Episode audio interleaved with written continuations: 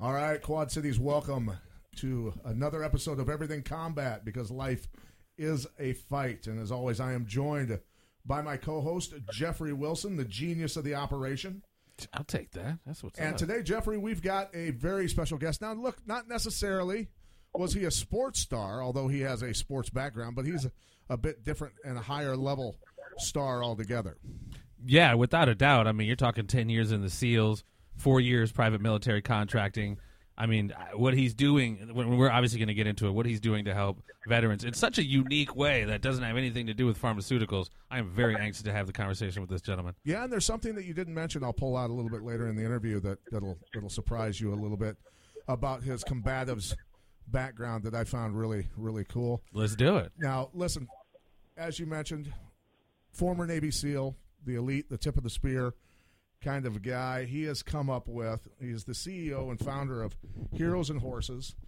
And their their mission statement is Heroes and Horses exist to redefine the relationship between challenge and purpose by reintegrating combat veterans through an innovative, comprehensive, and effective process that uses the wilderness, the horse human connection, and a proven leadership model. And so our guest today, CEO of Human uh, of Heroes and Horses, is none other than Micah Fink. Michael, welcome and thank you for being here. Uh, thanks so much for having me, bud. Happy to be here. Now, when I first heard about this, and I'm trying to remember who introduced us. Do you remember who introduced us by phone? Yeah, it was it was Mike Wolf introduced us. That's actually. right, Mike Wolf, my good buddy. Um, I found it very interesting, and, and the the program that you guys are doing is, is really changing the model for, for the way these veterans with PTSD are being treated. I think because you've been so successful, right? Absolutely. I mean, there's there's a systemic problem, and, and ultimately, it's not combat. It's the process that they encounter when they come home from war. Uh, that's really the problem. It's not combat, and you know, I'll talk more about that later on. But ultimately, it's a it's a reintegration program, and it's a direct reflection of the own experiences that I've had in my life. And tell us, you know, you were obviously, I'm sure, hearing when you when you're still in the Navy, you're hearing about a lot of veterans committing suicide. It's got to be affecting you guys. Going, man, what is going on? You know, the transition back to civilian life has got to be hell. This and that. You made a decision to not make that transition like everybody else. You took a trip, and, and tell us about that trip that you that you took. Yeah, I mean, I got I got home from combat, and uh, you know, the first person you see is a 25 year old grad student that wants to prescribe you a series of medications after about 45 minutes, and putting you in some soft talk therapy. And um, you know, I got diagnosed as a combat related bipolar disorder, and uh, and you know, and, and being a totally awesome guy. That was my self diagnosis, but. Um, yeah, I mean, I it really left a mark on me, and I got up and I was like, you know, I think you have PTSD. I got an argument with the psychologist, and we got you know back and forth. I left, I never returned, and that left a real mark on me. And, and ultimately, what I did was uh, I ended up going to the Amazon and, and soloed uh, five or six hundred miles in a canoe with a local Indian that I ended up contracting, and uh, it turned out to be one of the worst experiences of my entire life. And uh, it was a it was a major turning point, and and it was the key factor that ultimately led me to where I am today. Yeah, And if I may ask, like, what was it that was so? I thought that was like a good cleansing thing for you. What was it down there that made it so horrible? Have you ever read Theodore Roosevelt's book about being in the I, Amazon? I Yeah. have read that book extensively. I've heard about it. The River of Doubt. River of Doubt. Everybody died. Um, it was. It's a. It's a very vicious place. Like everything bites you. Everything stings you. When I talk about remote, I mean I've I've ridden horses from New Mexico to Arizona, wild mustangs. I've packed all over the country and most of the wildernesses that we have in the lower 48 states. I've never experienced such just everything is dangerous. Everything makes you bites you and itches, and you're sick, and you're living on piranhas, and you're out there. And I couldn't speak it the language, so I just I had nobody to talk to. I literally would hold on to my GPS and stare at it like it was this like outside tether to the world. Like here I am, I got this guy that's like two feet two with a bone through his nose, and he's like my protector. And I was just like, he has no idea who I, you know, I had hair down to my shoulders, crazy wild man beard, you know, I'm covered in tattoos. And this dude's walking in front of me with a machete to keep me safe from the Jaguars. And I was like, man, I have made a really bad decision right now, but I don't even know how to say go home. Wow. So, did you contract malaria like they did in River of Doubt? Nah, I mean, but you spend as much time traveling foreign countries as a field, malaria just kind of comes and goes. You know, you just you know, more like a hangover. little Japanese encephalitis, nothing. It was no big yeah, a couple bumps here or there, whatever. But uh, no, Yeah. I got I, I got really sick actually out there, and um, it was um, I don't know what it was. Probably eat- we're eating these rats, these cane rats. They call them jacarees, and um, I don't think we cooked it good enough one night. But I was sick for like a week. I thought I was gonna die out there, and the guy kept trying to give me this mixture of these plants. I was like, I thought maybe it was like the ayahuasca or something. I wasn't really sure, so I didn't take it, and uh, ended up stuffing it out and, and making it home. And and the weird thing is, I came home. I wasn't talking about war anymore. I wasn't. I was talking about this experience in the Amazon. It was like it had become this new normal for me. And at the time, you know, I, I was uh, shortly after that. That's when I, you know, I was a. Uh, spent four years as a private contractor um, for the agency, and uh, you know, our unit was depicted in the movie uh, 13 Hours in Benghazi, and you know, I did another nine deployments for the for them around the world, and uh, before I, I fully retired, and then also exited out of the Navy That's and that's really when those experiences started coming together. I started realizing that it's actually struggle that gives things in life value. So by reducing the struggle, you actually polarize the bad experience and you make it worse. And that's what I mean that the process that guys encounter when they come home is wrong. It, it, it's wrong because you go from super high pressure to no pressure. That that change in the middle, I know it can kill you. I I, I know many many many guys who have taken their own lives, and um, there it to me it's it's not combat that's doing it. It's it's what they encounter when they come home.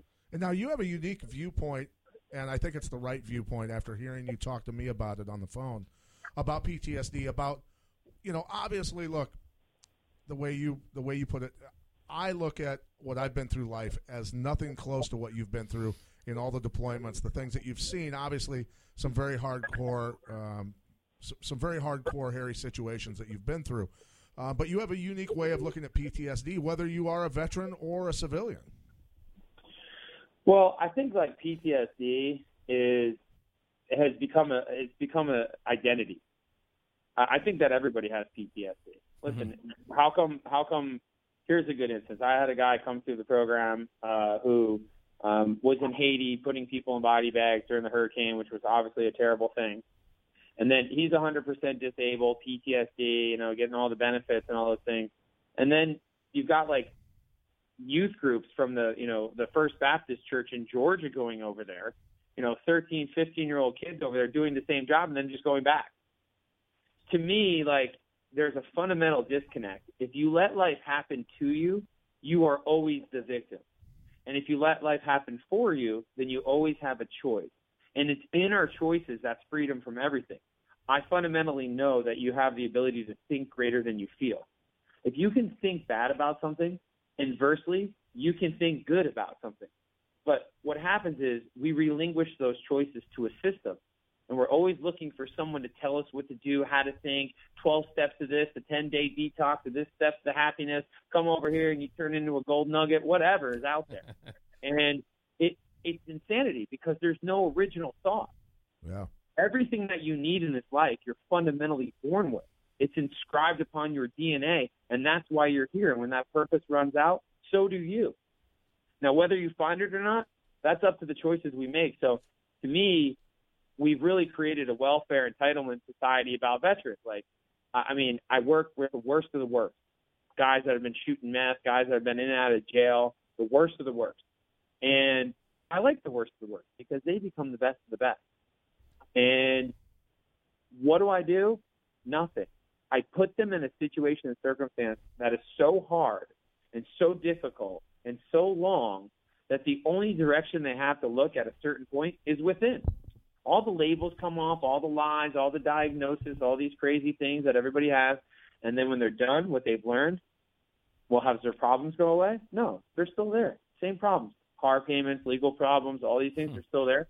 But their approach has fundamentally changed as they attack from the inside out, not the outside in. Yeah, great point. Great point. Now, at what point after your trip to the Amazon and you get back, at what point did it jump into your mind that that having these veterans come to Montana to jump into this program was was really the way of, of getting this done of helping these men? Yeah, so I got you know I got out of the teams and then I ended up you know I stayed in the reserves, so I was still doing stuff with them, and then I started contracting. So I didn't start doing that until I moved out to Montana in 2012. And, um, you know, I ended up meeting some cowboys and stuff and with horses. I met, actually met them in the backcountry. And the crazy thing is, you know, I started going to these guys' ranches and riding. And at the time, they were exactly the type of person I was. I was very brutal, you know, like, uh, you wanted to fight me, I will fight you. I'll, I, and I don't mean like I will fight anything. I just was like, you wanted to be strong, I would be stronger. I, I, I had such a mentality about me that was very caustic, and these guys were very brutal on the horses. You know, they, I learned all kinds of crazy stuff, and you know, obviously, hopefully, there's no horse lovers out here because they're like, oh my god. But like the old way was was force, fear, and repetition. Force, fear, repetition, and you essentially created slaves out of these animals. You know, there's a better way, which is letting it be their own free choice. And not to get into how you break horses, but um, these guys really like put me in a situation where I was always fighting with these animals. I was fighting. I was being fucked off, kicked, dragged. I've seen horses go off cliffs and die. In the backcountry. Um, and then you know some guys came along. We're like, hey, there's like a better way. And when I when that changed and my perspective changed, that's when my life began to change because I realized I was the cause of all my own problems. Uh, it wasn't war. There was not a little guy with strings attached to my head making me do things. It was like it was all my own choices, and I had to take ownership of those choices. And that's when I began to learn and grow. And those horses, they became a reflection of who I was. And that wasn't a good person. That was an angry person. That was a mean person. I was a person that made a lot of excuses about all kinds of things. And that's when I realized that, you know, why I had gone to the Amazon, why I ran the Ironman, why I took on all these challenges, because ultimately what I was just looking for in the end was me. Well, and you can apply that just to kind of anything in life, man. I mean, it's the, the choice to kind of get out of your own way and, to lack of a better term, sort of stop playing the victim. And not to not to go all Anthony Robbins, but it is your moment of decision where your destiny is formed. And I mean, it's really powerful, man, because so many people define themselves by their tale of woe, whatever it is, and it's it's it's so much larger than that. That's the thing I want to I want to know also is how long will you sit at a table with somebody who's complaining, Micah? About forty five seconds. I can't take it because like what I'll do is I'll start just picking them apart, kind of like kind of like a Jordan Peterson picks apart like a stupid news anchor, right? Like you, you just start to see and everything's like, well, you know what's going yeah, you're a vet. Yeah, I'm a vet. Like, cool, cool, man. Like, yeah, VA really, they're really fucking me over. I'm like, oh, sorry, the VA's really screwing me over. And uh, and I'm like, oh, really? What? Yeah, they're giving me all these pills and making me take them. I'm like, they're holding you down and making you take them. He's like, well, no, but you know, they're making you do it. I'm like, well, how are they making you do it? right. Well, they're, and then we start going down this road, right? It's always there's no ownership in anybody's choices at all. Right. And I ultimately like realized that the change you can't change people. People change through pressure and time. Period. And it's struggle that gives everything in life value. Like what kills you more, Lipitor and donuts or 4 a.m. and running shoes? it, Amen. You know, right. I I did I did like a, I did like a TEDx last year, and it was really funny because my title is an anti motivational speaker and of course, all these people are like, you know, I come rolling up with like slick back hair covered in tats. He's like a cowboy. They're like, you know, they're talking about growing vegetables and stuff. And um, I walked in there and they took a look at me. I was like, so like, what do you mean by that? I said, that's all. That's all fake. Because when the motivator leaves, so does the motivation. It's over. You never learned how to take control of the greatest gift we have in this life. To me, that's purpose. And it's purpose that allows people to overcome their external circumstances. And the only way you can find it is going through that forging process, which really peels you down to nothing. It breaks you down until you finally look at who you are, and that's when growth really begins in, an, in an individual. So I don't, I don't, I can't stand it. I mean, I, I, I screen through hundreds of applications every year, and the narrative. If I could string all the applications together, hundreds of guys every year, it would all be the same. It's all the same. It is all the same exact story, the same exact narrative that every single guy is telling. It's the same. Been, been, many of them have been programmed, if not all, by VA by VA programs by doctors telling them what's wrong with them and everything else, and so they they come to believe what they're told. That narrative, correct? Absolutely. Listen, the thing is, like, you got to have your own mind. Like, you roll into these people. I sit down. It's like there's a girl sitting there. She's like, you know, or a guy or whoever. You walk in there, you sit down, and like they got a little, they got your little record, and they're like, oh, okay, uh, trouble sleeping. You're like, yeah. Uh, I mean, kind of like, oh, did you say you're like, uh, I mean, I guess like, I mean, sometimes, oh, okay. Uh, you ever get angry? You're like, well, I mean, yeah, I mean, guy cut me road rage. You're like, well, no, I mean, I just I was going to the Walmart park. I don't know, and they're like, oh, okay, you have PTSD. You're like, oh, geez. And then, and that's really when the problems begin. You start getting these diagnoses. I had a guy show up who was 25 years old. I was on 14 medications. Jeez. I, I had a guy that had his was had his fight or flight nerve blocked, like you would block somebody for you know you're doing an ACL repair, they do a nerve block on you. Right. They block the fight or flight. They're doing experimentation with that, and when that wears off, I mean, I, we had stampeding horses running towards this guy, and I was like, "Get out of the way!" And he just stood there like a zombie. Wow. And how come World War II veterans who experienced the most horrific atrocities, 49% of them came home and started businesses that are still operating today. Well, what, what programs were there for them? Zero. Goose Egg. None. Right. Great point. So what's there today? 20 per, 21% of Iraq and Afghanistan veterans are attempting to get jobs or go to school. You turn on the media, what has it got the guy? He's in the grocery store and he drops a can of soup and he starts crying and remembers the tank. Most guys have never even really seen any combat. And it's it's a it's a problem and it's become an entitlement society and I'm pretty much the only guy out here that I know that's really saying what it is. And if anybody's got a problem, I'll give you my address. do, you get? Do you find? I mean, do you get any kind of resistance from from other? I mean, even older veterans or even just veterans in general on your on your particular approach? No, because this is the thing. It works. Right. Right. You can't argue with success, right? No, like I promise you that I can put enough pressure on you that you will you will learn about yourself. I promise you. I can do it. Like I I could take somebody as like, uh, you know, you stick them on Mount Everest and they're fighting for their life. All of a sudden, their whole perspective changed. These guys are literally fighting for their lives, but they're fighting to climb out of the the the tar pit that was created, the narrative pit that was created for them by everybody else. And to me, I mean, I would say 80% of the guys that show up in my program are on more than three medications. And so when they when they arrive, do they do they get off of the medications then after they arrive? Are they are they told they have to do that, or is it a, a gradual weaning, or you know because you have them eat organic foods, meat and, and vegetables, you clean up their systems, a lot of hard work, a lot of working with horses. Uh, you know, is that the process? Yeah, so I mean, ultimately, like I'm not. I mean, everybody knows my stance on it, but like a lot of guys do start weaning off the meds before they show up. Uh, because there's, you know, we help them get in shape if they need to. They got to read two books before they arrive. They get, we have a communication strategy, and then, you know, there's a whole food eating when they get here, and then, you know, it's 40 days, no days off. Uh, every day starts at 4 a.m.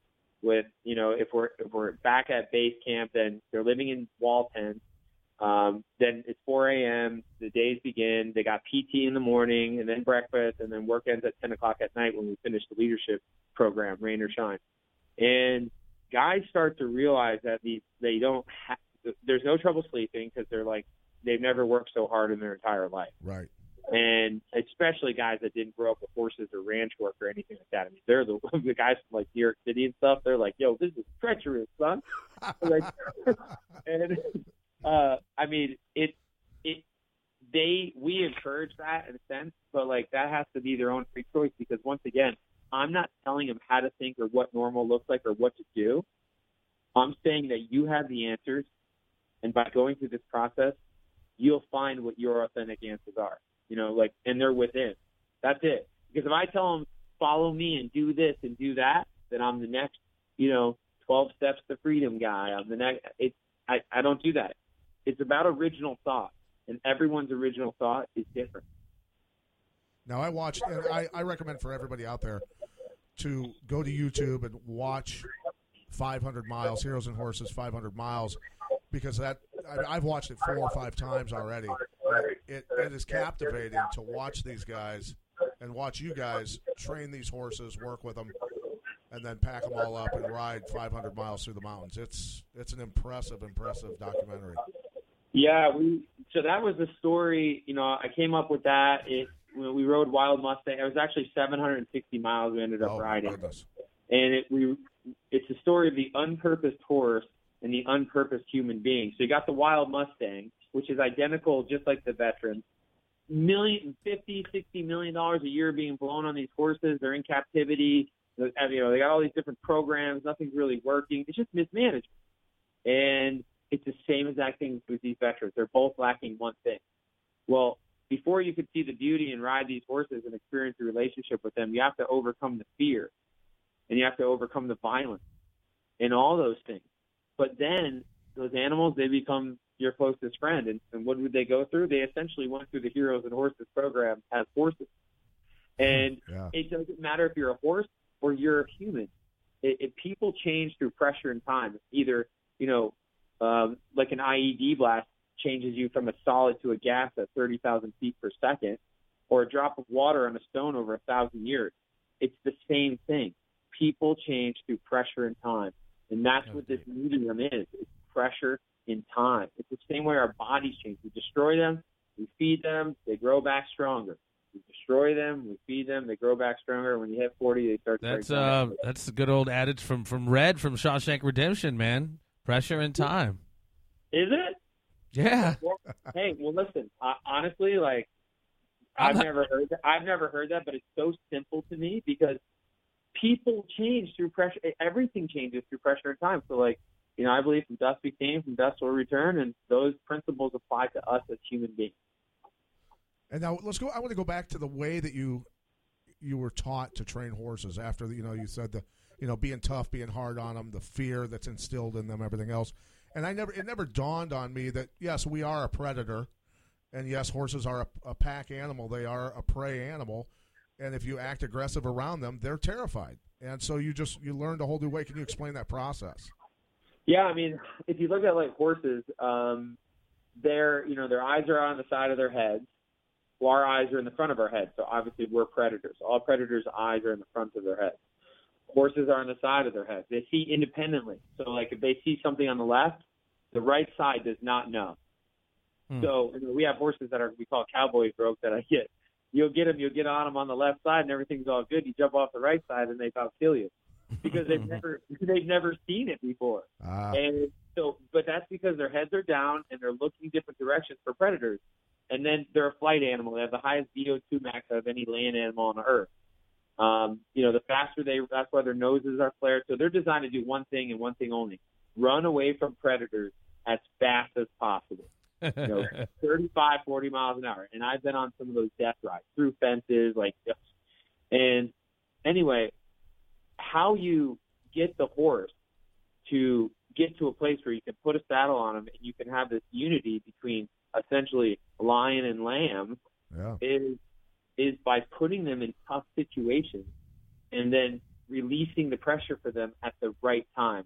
So horses learn through not the application of pressure, the old cowboy way, but actually from the release of it.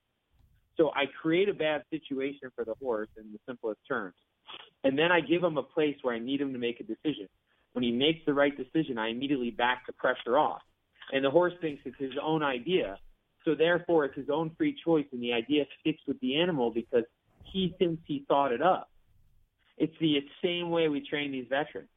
We put them in these situations and these circumstances that are dangerous. There is a risk component. It is extremely hard. It is very revealing about who you are as a person. But we give them the opportunity to make a choice, and it's their own free choice. We don't tell them what that choice is, but we give them the opportunity. When they do, then the pressure comes off. And so people and horses train in the same way, you know, through pressure and release. That's super, super. Is it, it this whole process? I mean, it's I've seen this kind of played out recently. Um, prisoners working with animals and dogs and just different kind of animals. Is, is this something that's just kind of this method? Is this just kind of specific? I guess your your application is just more specific to PTSD, but can people with like addiction problems do something like this, or just you know other issues? Yeah, I mean, listen, horses. A horse is going to mirror as a prey animal. I could talk about the biology of a horse forever on here. Like, it, they're just incredible creatures. But like, they, if you have a serious anger problem or anxiety or nervousness, whatever, the horse immediately begins. Remember, they're a prey animal, so they react off sensations from predators. So as you begin to approach that animal, he begins to mirror your behavior. And so you could have the calmest horse, and a guy could, you know, I had a guy that came through, he was a ranger, and he walked over, like, this, I gave him, we really matched the horse personality to the human. We're very, very, very particular about that. And this guy walks over to this horse, and he's just the angriest guy. And he has like a, you know, carrot or something. He's walking towards the horse, and he looks like he's gonna like stab it in the face. And he's walking. He's like, "Hey, Sally," and the horse starts freaking out and ripping at the halter, and like he Sounds runs creepy. back or whatever. And I was like, bro, look at your body right now. His shoulders were up. He had the carrot in his hand, and he's just coming at this horse. Just defeated. He was so un self-aware, and so finally, when he began to learn about himself, that's when that bond really happened between you know the horse and the human because it, it it's a partnership, it's a relationship. So there's a organization out there uh, in Wyoming that takes prisoners and I know the old cowboy that runs it. And for 25 years, he would take. They worked with wild mustangs. This is long before there was any, you know, fanfare about mustangs. And he would take the most dangerous criminals and line them up in a huge arena and turn all the wild horses just loose in there, and they had to stand there. Wow. Now, obviously, they're not going to attack you. They're a prey animal. If they can run away, they want to run away. Um, they'll only fight if you have them tied and restricted. So they're running around. These guys are standing there. They're totally terrified, hardcore cons. And he said in 25 years, he's the horses would stop and they would always peg their ears when they point towards danger. They'd put pin their ears forward at the one or two most dangerous criminals in there, murder, rape, whatever. And he would always write their names down in a little book and go back and look at their record. And the horses would always identify the most violent man there. Wow.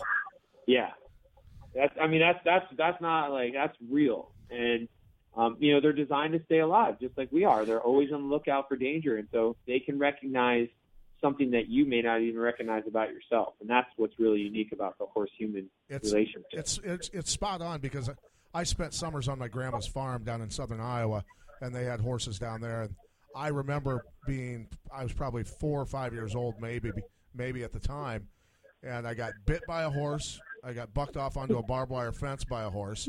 And then when I was an adult, my mom had Arabians, and the Arabians, I was afraid of horses, and they knew it. They could register it right away. I got on one of her Arabians to ride it. The horse took off. They, my mom didn't tell me that they worked off body signals by squeezing your legs together. That means go faster. I'm pulling back Yeah. on the reins. The horse isn't slowing down. I had to jump up on the saddle with my feet and dive off of the horse, and my mom's just laughing at me the entire time. But that that tells you my experience with horses. In, in No, I mean that's true. I mean, Mike, is there any way you could turn the bright up on your uh, the sun setting behind you and we could barely see you? But that's totally. I remember um, uh, Bill Burr in his comedy special. He was he had a pit bull that he had to give away, and like he would Bill would like, get all amped up watching sports and stuff, and he'd look at his dog and like settle down, dog. But you wonder why your dog has this game six look on their face because they're just feeding off your energy. So I mean that's that's absolutely true. I mean it's it's interesting how that obviously applies to to quite a few animals, you know, horses included. Well, you know, packing is a really particular old-fashioned art. It, and when I talk about it being hard, you know, there's listen, I, I'm a hard dude, and this is hard. When you've got, you know, you'll you, the guys will ride, you know, 400 plus miles in this program, having no horse experience. and then packing is an art form of taking these saddles, whether it's a, a Decker saddle, which is a type of saddle which was designed by the U.S. military, and then or a sawbuck saddle, putting all your gear and equipment like Lewis and Clark, tying it down with a series of knots, and then stringing the animals together, tying them together, we call it pigging together. Well, you know, you're going up 10, 11,000 feet, switchbacks, you got animals that are tied together, and all those animals have personalities. Some don't get along. Hambone doesn't like Parrot, and Parrot doesn't like Tucock. Tucock doesn't like Grumpy, whatever. And you know, they get in fights and things happen and bears run out. I mean, animals run out. It's, you know, horses go off cliffs, you know, they run away. There's just, and let me tell you something, when you have horses on a switchback and it's hundreds of feet down and one thing the movie doesn't depict was we had a really bad wreck in there. We had four horses go off cliff. Um, Wow. They lived, but they fell like one fell almost 200 feet down and landed upside down and lived. Wow. Landed upside down. We had to cut him out with a handsaw. It was like it was just crazy. And so, you know, when you're out there, there is no rescue. There is no like calling. Any. It's totally you're relying on those animals, and I think it really reduces everything away so it becomes like you're really in a primordial state. You know, you're it's about food and taking care of the animals and moving to the next location. When you had that one vet, I forget I forget his name off the top of my head, a little bit older, and you guys didn't I don't think showed it on the film, but No, it was on there with the Well, he- cactus. they got buried. in well, the he they didn't show the actual else. crash, but yeah, he got concussed. It was cactus all in him, cactus in the horses, and he insisted to keep going. let me tell you something. That day, oh my God. So I was I was behind him riding this horse we call Chunk, and he was one of the Mustangs. And a mountain biker. We were coming through the Superstition, I think National Forest into the wilderness. So in the wilderness, you can't take a mountain bike, nothing mechanized, nothing with a motor, nothing with wheels. You can only walk or have a horse in the wilderness. But in the national forest, in some areas, you can ride mountain bikes or dirt bikes or whatever.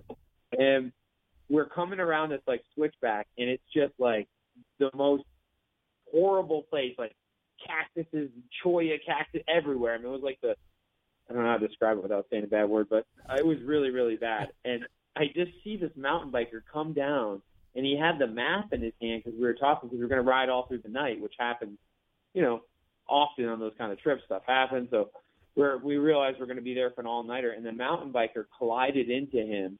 His horse reared back, and the horse has 40 pounds of bone in his head. Hit him in the face, broke his nose, his occipital, uh, his, his uh, orbitals, uh, busted his jaw, knocked him unconscious, and he landed face down in a cactus. Ooh. And I mean, he was unconscious in a cactus, and a huge cactus. And my horse was just bucking like crazy, and I just let go of all the other horses, and they ran off into the desert and got caught up in the cactuses. And I got I got off the horse, I hobbled my horse, and I was like, I'm not coming off this guy. I get over to him, and I roll him over, and he's just face is just blood. He's like, uh, you know. And it was it was the next day. You know, he got med flighted out of there. Got to get a medevac. The next day, um, he rode with us, and there's a shot in that movie where we're riding down the railroad tracks, and that was that day. And it was just showed his level of commitment because we wanted to tell this story that look at, you know, there's a way that you can change, but change equals commitment, and that's why most people don't change because they don't have commitment tied in with change. They want change, but they don't want commitment.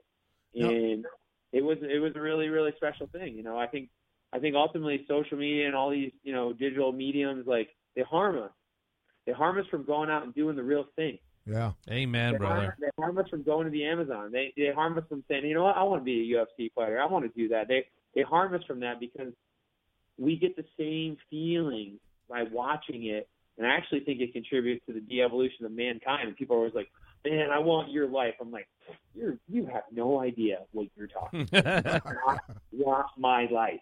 Period." Like, but yeah, I mean, it's a, it's an incredible story, and it, and to me, it's reached millions of people and veterans from around the country have been so impacted by that because uh, I think there is a big group of guys that like they want to change, they want to move on their life, they want these experiences and situations and circumstances to become building blocks of growth in their life.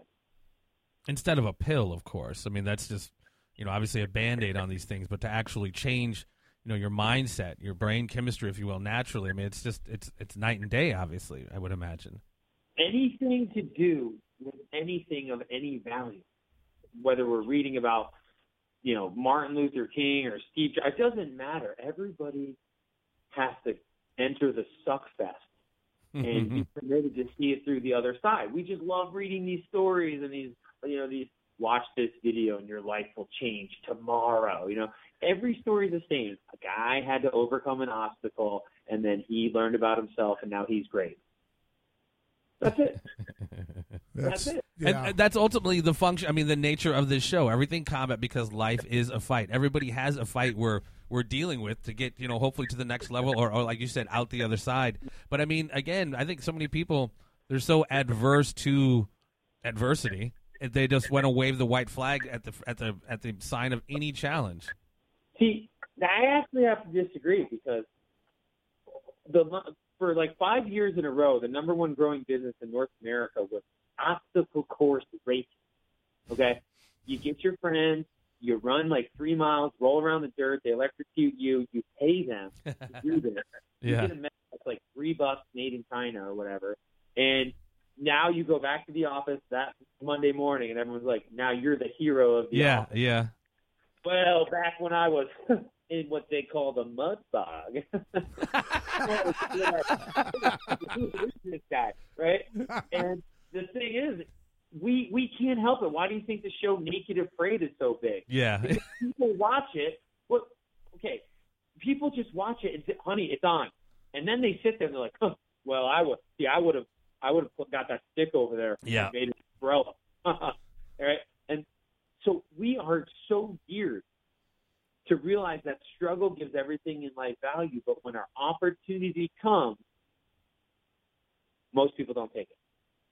They run away I would. I, and they go yeah. back to watching their shows, and then they wonder why their life sucks. Well, Don't yeah. talk about it. Be about it. It's it's hard for folks to talk uh, to be about it. They can talk all day. It's just a matter of you know put, putting those words into action without a doubt. I have to ask you, going on. I mean, you have obviously such a large team with what you guys work with out there. Tell me a little bit about Team Skeleton. I think Randy Couture, former Hall of Famer, former champion Pat, is on Team Skeleton. Tell me a little bit about Ske- Team Skeleton, sir. Yeah, Mark Leano. He started. Uh, he started. Uh, you know, Skeleton Optics, which has been great. They're. Uh, they. You know, Mark's been sponsoring me since he he started up. Um, and you know, he's really. matter of fact, he's here at Shot Show, and he's he's a guy that really cares about vets. He himself is a veteran, and he's about bringing guys together, supporting like veteran initiatives, and building a team of people that live a really unique life, and and trying to showcase them. And then obviously you can't showcase anything if you can't see. So that's why he makes glasses. Well, that Skeleton Optics, as you said, is a vet-owned small bit. We actually, received a vet-owned small business certification from the Department of VA. Yep. Yeah, Mark, Mark, Mark, and Lori are just wonderful people, and he's got all kinds of team guys, military guys, UFC fighters. I know, um, you know, he's got hunters, uh, climbers, and he's building a really unique community of people, um, you know, around a product that one is, is supports a lifestyle that so many live, and two, like gives back to the veteran community in a really unique way. Without a doubt. Shout out to Randy. Randy is a Randy is a good man, and and so I'm glad you've got him involved. And so I wanted to ask you what what probably strikes me the most about this is the impact you have on the veterans and the moment that they have to walk away from that ranch and those horses has to be very emotional for those guys. Yeah, you know, this is the thing. It's easy to we provide tools. And they have to use those tools when they leave. You know, it's, Yeah. it's easy to be in a place where you're surrounded by people. And listen, I don't even know how many guys in the program I have to talk off the ledge that try to quit. Oh my God, the toughest guys, all they try to quit all the time. And ultimately, they're not quitting on me; they're quitting on themselves. But when they start to gain these tools, all of a sudden you can throw anything at them, and they just overcome it, and they just start facing it. Well, our goal is to continue that on, and that's why we actually we have a phase three that they go to. So it's like an internship, and they got to take those tools and they got to apply them in real life because what this is real life, not fake life. And so fake life is like you know you go to the you know there's a lot of vac- I call it vacation for veterans, whatever. I'm not knocking it, but you know they take these guys, they catch a little trout, and they spend three days. They get a jacket, and they get a fishing pole, and they go home and they they kill themselves because they don't they haven't been given any tools. They've been Yeah. given a momentary reprieve into from real life into fake life. And so we really provide them tools, and that's part of our leadership program that they go through, which really is all about them. It's based on the philosophies of Marcus Aurelius and stuff from myself and my. Uh, I got a vet that works for us, chief operating officer. He's a, was a major in the Marine Corps, really good friend of mine, uh, Rick Franco, and he, uh, you know, him and I take our life lessons and put them all together into a very simple tools. Like, because, like, for instance, there's only two boxes in life. There's the yes box and the no box. And anybody that tells you that it's any different, far as I'm concerned, is lying and really, it's always yes or no. Either I accept this or I don't accept it. That's it. Either I accept being 350 pound blob or I don't. Like that's it. Like when I was doing the TED thing, they're like, well, I was going to say all this stuff about obesity, and Lady's like, well, it's, it's all it's genetics, and I was like, that's actually not true. Yeah. I said, if you ate carrots and walked from New York City to Los Angeles, would you lose the weight? She's like, well, yeah. I was like, okay, so you can overcome your genetics. Right. She's like, well, you know, that's extreme. I'm like, life's extreme. Yeah. You want extreme results and be extreme. I had a I- guy that was like, he was like, well, I don't know if I can come. I got my car and this and that. I said, I'm going to tell you, do you want to change your life? He's like, yes. I said, then I'm going to buy you a bus ticket. And I said, leave everything in your apartment. He's like, like everything? I was like, yep, just leave. I was like, you're going to get kicked out anyway. He said, what about my car? I said, leave it. It's it's a piece of junk. He's like, what? And I was like, do you want to change your life? He's like, yeah. I said, then get on this bus right now. Wow. He packed up everything, left all his stuff, came up, came through, and that guy is has a fantastic life today. The moment of decision, ladies and gentlemen, your life can be transformed. I had a question. Actually, it's a Facebook question. How long do you guys? How long does the program last? An individual when they, you know, from beginning to end, how long do they stay in the program? So the program's 40 days long, uh, 40 days and 40 nights, and then uh, That sounds familiar. hey, that's real. Yeah. And so, uh, and then there's a follow-on internship afterwards that we provide guys. So that's four to six weeks. okay. So it's like nine weeks total from start to finish. Well, you mentioned Marcus Marcus Aurelius, and I'm assuming you're talking about the book Awakenings by Marcus Aurelius. Some of his writings. I, that's a.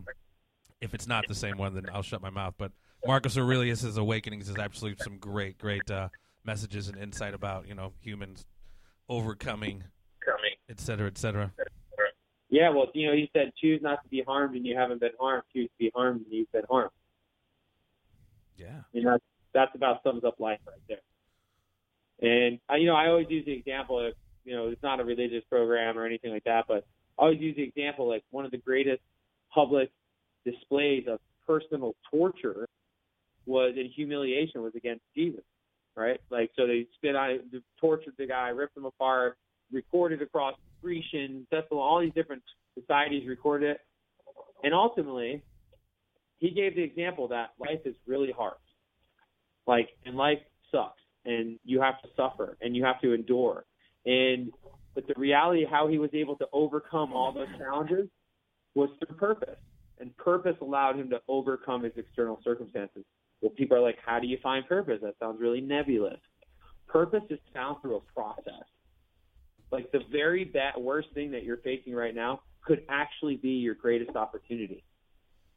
Without a doubt. That is that is so true, and it's it's like your fellow former Navy SEAL David Goggins says. You know, he he deliberately does something that sucks every day to prepare himself for that day when he gets a phone call that his mother has passed away. And this is a guy who was obese and decided that he was going to become a Navy SEAL. Became a Navy SEAL. Now has gone on to run numerous ultras. Run, I mean, back to back ultras, like eight or ten of them, weekend after weekend. The guy's an amazing runner, and it's it's that it's that mindset where you deliberately set out to torture yourself to make yourself stronger. Now I can give you an example of myself only in jest because I set out to run the Leadville 100 about three years ago, and I definitely tortured myself. I fell at, at mile eight. I fell down a mountain, and then they kicked me out at mile 24 because I looked like a, a, a, pardon the expression, a horse that was ready for the glue factory. But I was limping so bad. But I'm going. Listen, I'm going back this year because I want to torture myself again and make myself stronger. And will I succeed? I don't know. But I tell you what, I'm going to give it a shot. And I'm, I've never considered myself a runner but I've made it 75 miles before. And that's that's what it's all about, man. It's just setting out to do things you didn't think you could do. Without struggle, there is no progress. No, absolutely not. There's no pro- you can't. You know, there was a study that Harvard did um, about how you how our mind works, right? That we have the ability to think greater than we feel, and so they took a group of people and they had them do bicep curls for like 10 weeks, you know, and they studied them. Then they had the other group that just sat there and meditated for 10 weeks for 30 minutes a day about the bicep Yeah. uh, exercise. and the bicep group averaged 13.5% of the people that never lifted a weight.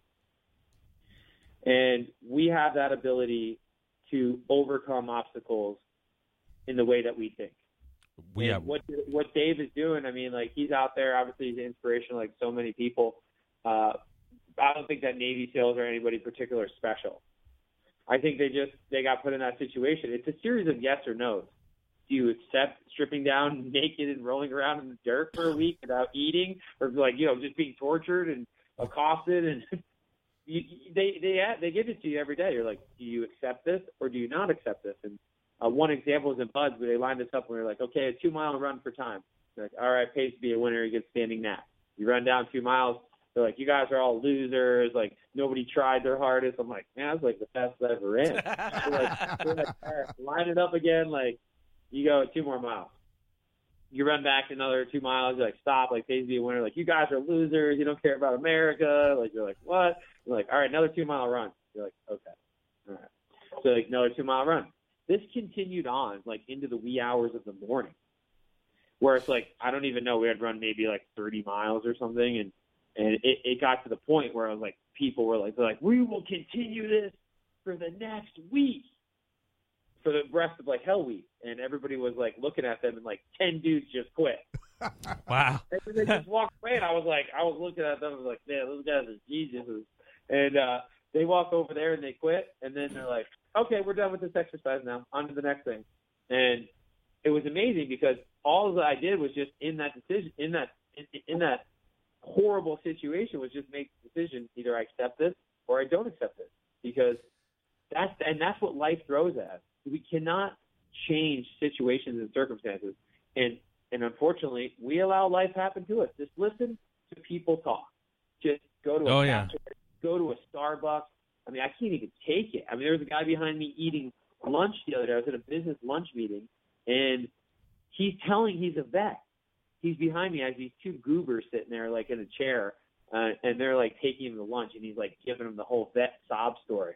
Like, yeah, man, you know, the VA and my back, like, man. He's like, oh, I mean, you buying the beers? Like, I'll do another one. And like, we're sitting there. He's giving this sob story. Basically, he sounded like the military stuffed him out of his house like with a tube and like started just accosting him, gave him nothing. And I'm like, I always tell guys, I'm like, listen, if you didn't realize when you joined the military, okay, you had to take a test, you had to lose weight, you had to draw pictures, you know, little guys with guns and circle yes or no. You had to do all this stuff to get into the unit, go through boot camp, do all these things. If you didn't realize that there was a chance that you might go to war, Right. like watch out for buttons that look like candy because you probably them. You know what? It, hearing you say like you know, it, it's true, man. Life is just a series of yes or nos, and what what's what came up in my mind just for weird, but the the series Band of Brothers. You guys seen that, Pat? You guys, Jay? Of course. So the uh, the first episode, Currahee, where they were just like dreading Currahee. Everyone was puking, everyone was puking. But as they kept going, it's going. It's like you know what? We just ran Curry. You know, the Sobel, I think was his name. The guy, from David Schwimmer, was the, the head guy. Right. And so he just comes up one day and they're just running it by themselves, running it on their own. You know what I mean? They they they flip the switch. You know what I mean? Turned into you know this sucks to like you know what we own this type thing. You know you're not gonna I'm not gonna be defined becomes by the norm. Becomes Right, the norm. exactly. Tough becomes the norm, and you accept it, and you just do it. yeah. It's like joining Scientology, you know. You, couple things, couple things work out good, you kind of accept it, and the next thing you know, you're like, you know, you're worshiping like a demon god from another planet. You're like, whatever. Well, or you're or you're making Tom Cruise money, brother. Yeah, exactly. Yeah, that's that's crazy, crazy. Now I want to bring this up. I did not know this about you until you had mentioned it, but you had done some some boxing in your day. Yeah, I did some boxing. I actually I grew up uh, outside of Catskill, New York, and uh, so I learned to box at Catskill Village Boxing Gym, and uh, that was the same place where Mike Tyson obviously learned to box under Cus D'Amato and you know Right. his, his training crew. And uh, yeah, I boxed in the amateurs, kind of on and off, and you know I my I just didn't have any support as a kid. I used to ride my bike down there all the time, and you know I. Uh, you know, my parents, we didn't have a lot of money, and so I we lived in a very, very rural area in upstate New York, outside Catskill, and, and we lived in the same bedroom for the first couple years that we even owned the house, my whole family. And uh, you know, it was a really, really like tough time. Which I look at like boxing is like a lot of down and outers like get into boxing. Right. Yeah, you're right. I wasn't that kid, but I like to fight, and I come from a long line. of like kind of like tough guys or whatever. And I started boxing, and then I got picked it back up when I was going through uh, the 18 Delta course in Fort Bragg, North Carolina. And I picked up like three amateur fights, won them all by knockout, and I fought in the North Carolina State Prison Circuit as an active duty military guy. Well, Nice. I fought like a, a fight against like this dude, man. He was just like really scary. And I remember I was like in the maximum security prison, like warming up. And I'm just looking at this guy hit the bag. I was like, man, I'm the next meat bag. He's we ended up we ended up getting a draw. And uh, Nice. yeah, so I was like, it was really good. I mean, it was it was great bout. And Ray Mercer was there. Merciless. Merciless Ray Mercer was there, former heavyweight champion of the world. I used to hang out with him all the time. We used to roll around North Carolina, and I was like active duty. I had like a wife at home with a kid, and uh, he would pick me up and he'd take me to this bar and he'd be like, "Yo," he'd try to talk to me about staying away from crack and stuff. I was like, "Dude, I'm not doing crack, man. I'm like team guy. Like I'm not gonna do that." He was always telling me, "Oh, he's trying to like give me like life advice," and I was just like, "He's like, yo, you gotta stay away from them hoes, son." And, I got like a newborn at the house. I'm good. And so anyway, I was active duty, so I started sparring with Ray um, Woo. on Saturdays, and he was like getting back in shape. I think at the time he was going to like do some MMA or whatever. And uh, who was the guy he knocked out? Tim Knocked out Sylvia, Tim baby. Sylvia. He crushed him. Well, let me tell you, I got a sh- good shot of me punching Ray, but it's so deceiving because it looks like I'm just laying one in, and he's kind of. I, he slipped that punch and hit me so hard. It's the only time in boxing I ever had to take a knee. I'm I'm was- surprised he didn't catch an attempt. on. I went. I told him went Queer Street. I didn't even know where I was. I was, like, I was on the ground like, ah, yeah, yeah, yeah. He's like, you got to keep your chin down, big white. He used to call me. I was like, oh my god. So, I'm It was- surprised he didn't. Uh, I'm surprised he didn't catch an attempted murder beef for what he did to Tommy Morrison back in the day. That was brutal. Tommy was my guy too. let me tell you, Tommy. Yeah, but you know, I, I was a big time Morrison guy too. I don't know if you watched that thirty for thirty on his. Yes, Man, heartbreaking, dude. Oh my god, yeah. how far they can fall. It's so balanced. Like you know, guys get money and like Yeah, it, they don't have any of the, the tools to put their lives together, and unfortunately, they just get. that was get- uh Mike Tyson was just on Joe Rogan. He's like, dude, you just can't imagine 20 years old becoming the first heavyweight champ. Like, no one's ready for that. Like, I mean, granted, Mike had some issues before that, but that certainly didn't help. Yeah, yeah. Mike had some issues. For He was good. He was good with pigeons before that, though. He was. Yeah. Yeah, but he. Do you, do you remember hear the story about the guy that killed the pigeon? That's the first time he Yeah. ever was, he was ever violent. Yep, yep. Pushed him over the edge.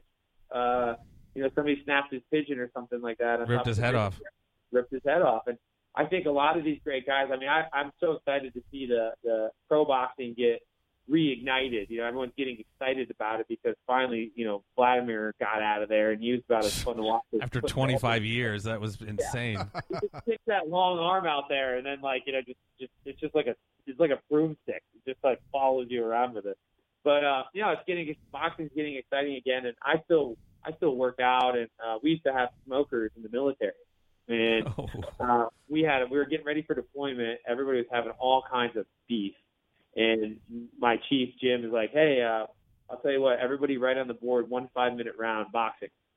Whoever they want to go, officers enlisted doesn't matter." Oh my goodness. So I just kind of sat back and and seeing all the names come up on the board, guys looking at each other, and there were some brutal knockouts. And I can only imagine. um, he ended up getting in trouble because a couple guys got their noses broke so they couldn't dive or whatever. And uh, so there, there, I was thinking like I don't really have beef with anybody because whatever. And I was like sitting back, and one of the guys gets up and writes my name down. Oh Okay. boy. Cool. So he writes my Cool. name down. I show up there. I got like my my trunks with my name on it. I got my boots on. I haven't even worn these things in like years. I got my I got the old Tupperware gloves. I put those on. They got headgear on. I was like, no thanks. I throw my mouthpiece in. I look at him. He's like, he looks at me. He's like, hey man, listen, I'm, I just I don't I'm, I don't I don't have a problem with the other "Dude, yeah." And uh, you do now. I mean, I'm not with such a, what is a left hook. I let him hit me for about ten seconds, and I just flattened him, unconscious. And uh, I love boxing to this day. I stay in shape and box all the time. I'm I'm I love watching the old fights. You know, I love watching Hagler. I love watching old Tyson fights, Spinks fights. You know, there's so many, so much like back in the day. You know, that's all there was on TV. And then of course Yeah. when the UFC bouts started coming on, and that's when I first learned about you guys. You know, I was like, it was like you know the 350 pound dude versus the the guy that's trained in like African kung fu or something. Right. Right, we just had George Foreman on what two weeks ago. Yeah, yeah. incredible Now, conversation. you know, and I got I've got to bring up Micah for you. I, uh, most most Navy SEALs are not big guys. I mean, how big were you when you were going through BUD/S? Well, I was probably like two.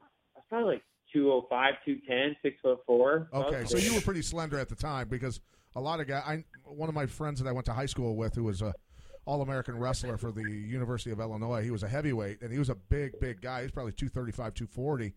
Uh, went through and, and actually became a became a SEAL. Got on one of the teams, but it's it's not normal for big guys to make it through that process. No, you stick out.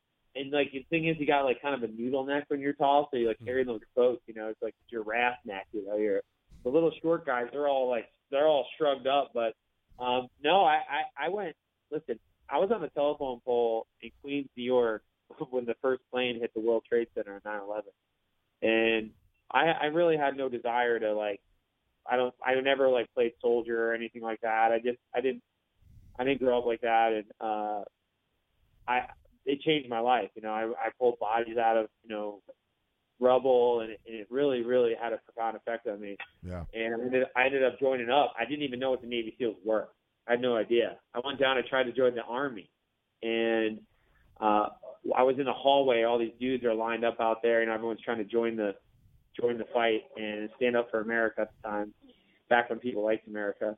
And uh, I was there, and a, and a and a Navy guy came out. He was like the dorkiest looking dude. He came out. He's like, "Hey man," he's just in the hall, just coaching people. And uh, he's like, "What do you do?" I was like, "I'm gonna the army." He's like, "Why you want to do that?" And I was like, "You know, be an army ranger." He's like, "Army ranger?" I was like, "Yeah." He's like, "Let me show you a video." He brought me in there. He puts in his like VHS, and it's like, you know, the guy's like, I was like, man, those dudes are bad dudes. He's like, you want to try out for that? I was like, sure. I had no idea. Like nobody made it. Was, you have to take like a job in case you don't make it. I was like, what do you mean don't make it? He's like, well, you got to go through like a course. It's challenging, but you know, you can get through it. Can you swim? I was like, kind of. and uh, oh, jeez. that was like, yeah, that was how I joined up. I mean, I had no idea, and then I started like getting all these books, and I was like, I, I mean, I showed up there with high school, there was college guys that were like jacked, like muscles everywhere. I was like really intimidated. I graduated 11 guys, original guys out of my class. Out of how Out of many? Yeah. Out of how many? 157. So Yeah, man. Was that a, was it a winter class? Winter class, yeah, February class. So how cold's the water at that time? Like 54 degrees or something? Yeah, it's in the 50s. Yeah, very Oh, very oh, cold. So brutal. So Oh, so It brutal. was so. I would- look. I would surfed in that it. I water. quit right now. I just quit. They did that to me. I'd be like, I quit. I, I surfed in that water one time. I'll never go back. Oh man, it was it was so brutal. We would have we had one day we were doing the surf passage in the little boat, and uh, we had some kids that had never even seen the ocean, Oh, and boy. the waves are like 10, 12 footers booming in. We're all lined up on the beach, and they're like, "All right, don your boat." The kid who had never seen the ocean before looked at us like, "This ain't for me." And he just, I'll never forget him saying that. He just turns around, walks back, and just rings the bell. So, Micah, this is unfortunately the end of our hour here. We got about a minute left. I want you to be able to tell our listeners, look, where they can go to donate, volunteer, learn more about Heroes and Horses and about the project that you're doing because it's incredible, and I want everybody to, to learn about it. Yeah, hundred percent. I listen, Pat. I, I really appreciate the opportunity. Uh, heroesandhorses.org. Uh, you can follow us on the Instagram at Heroes and Horses, H E R O E S, and uh, you know, get involved. There's tons of volunteer opportunities. There's opportunities to come out and cowboy and do ranch work, uh, support and cooking, all kinds of things, and then also like spread the word. You know, check out the 500 Mile Project. We did a film called 180 Out with Yeti, uh, which is definitely worth checking out. So. Um, yeah, I appreciate the opportunity. Heroesandhorses.org. If you know a vet, have them apply, um, and and let's start let's start going after the real problem and get to the root and uh, make changes. I love what you're doing, buddy. Micah Fink, thank you so much for being on with us. This has been Everything Com.